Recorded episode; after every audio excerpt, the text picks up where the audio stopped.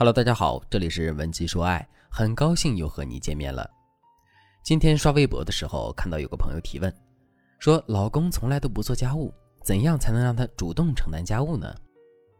网友们的建议比较有趣，有人说不拖地，以后不要碰老子，两全其美；有人说直接跟他说，省得麻烦。也有比较悲观的朋友说，同款老公，他的臭袜子总是到处乱扔，只能忍耐。不过。这就是男人嘛。他们有的人是在发泄情绪，有的和现实妥协，有的人说了等于没说，因为他也不知道该如何才能改变现状。其实，想要让男人主动承担家务也不是没有办法，当然，直接说是最没用的。要知道，男人都是爱面子的，他们最不喜欢被指使、被教训了。即便你通过施压、发脾气让对方去做了，也不是心甘情愿。这样的抵触情绪积累起来，最终会在其他地方爆发出来，到时候引发的后果只会更严重。女人在社会上扮演着越来越重要的作用，时间和精力都被大大的消耗了，所以家务活理应该由两个人共同承担。可观念的转变却是一个极其漫长的过程。现在在很多男人的心里，家务活依然是女人本应该做的事情。在这背后，女人又背负了什么？男人根本不在乎，或者很容易就忽略掉了。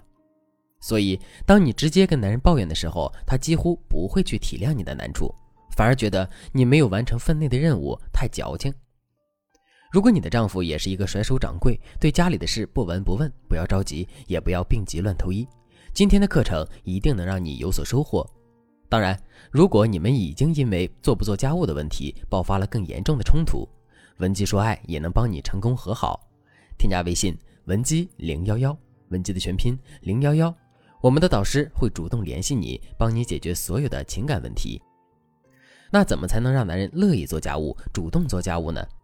高情商的女人从来都不会直接开口提要求，而是巧妙的引导，让男人主动拿起扫把整理衣橱。下面我就给大家分享两个特别管用的妙招，一定要仔细听哦。第一个方法。让男人看到你付出的辛苦。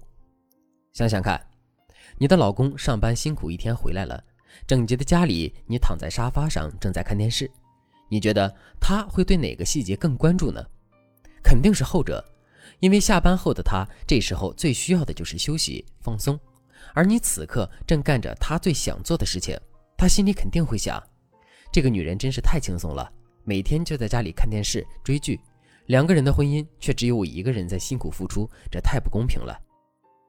而家里面光洁的地板、整齐的衣橱，他才不会在乎呢。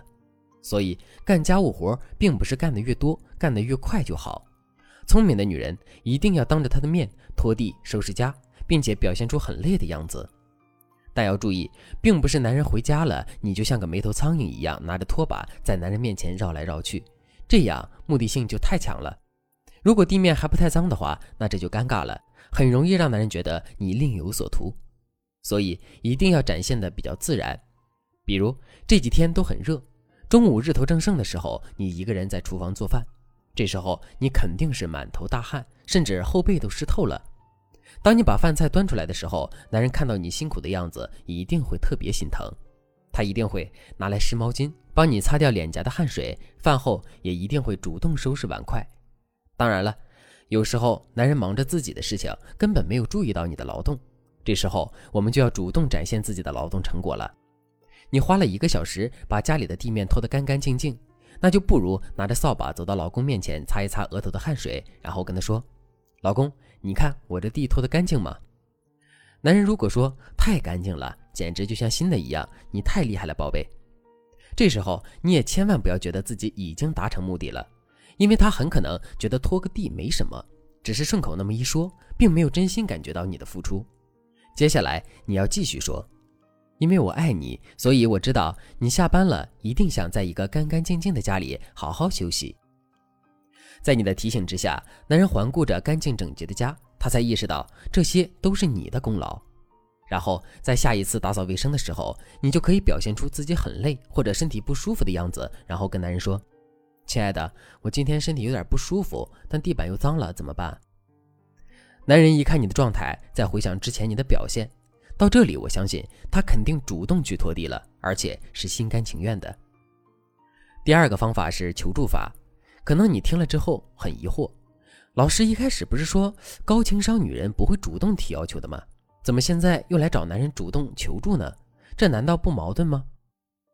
亲爱的，这一点都不矛盾。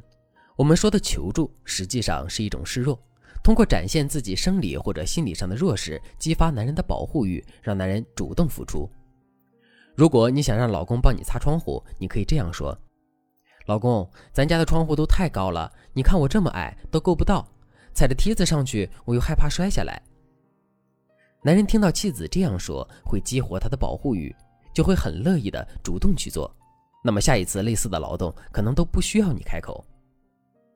但这个方法有一定的局限性，就是这些活儿一定是比较困难的，像搬重物、清理庭院等等。假如只是一个洗碗的工作，你再这样求助的话。男人就会识破你的意图，觉得你是在想着法儿的让他去洗碗。这时候该怎么办呢？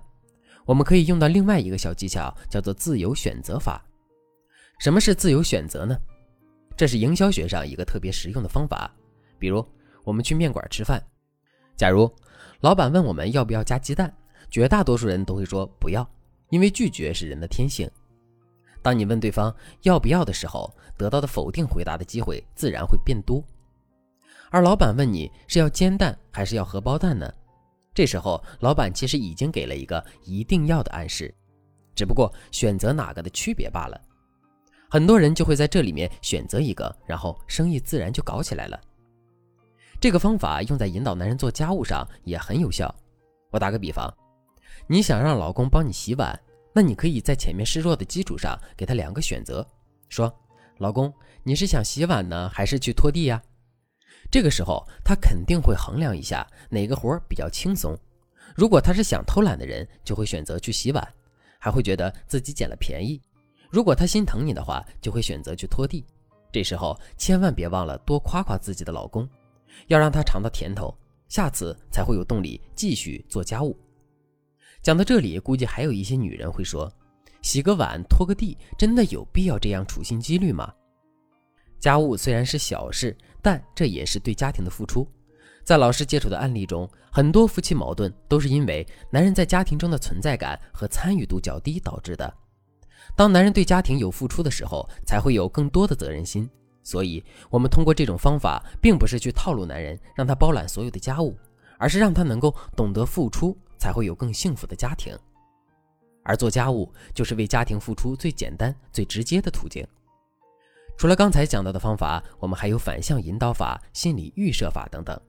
如果你想了解更多，或者还有其他情感问题，可以添加微信文姬零幺幺，文姬的全拼零幺幺，我们的导师会帮你解决所有的情感问题。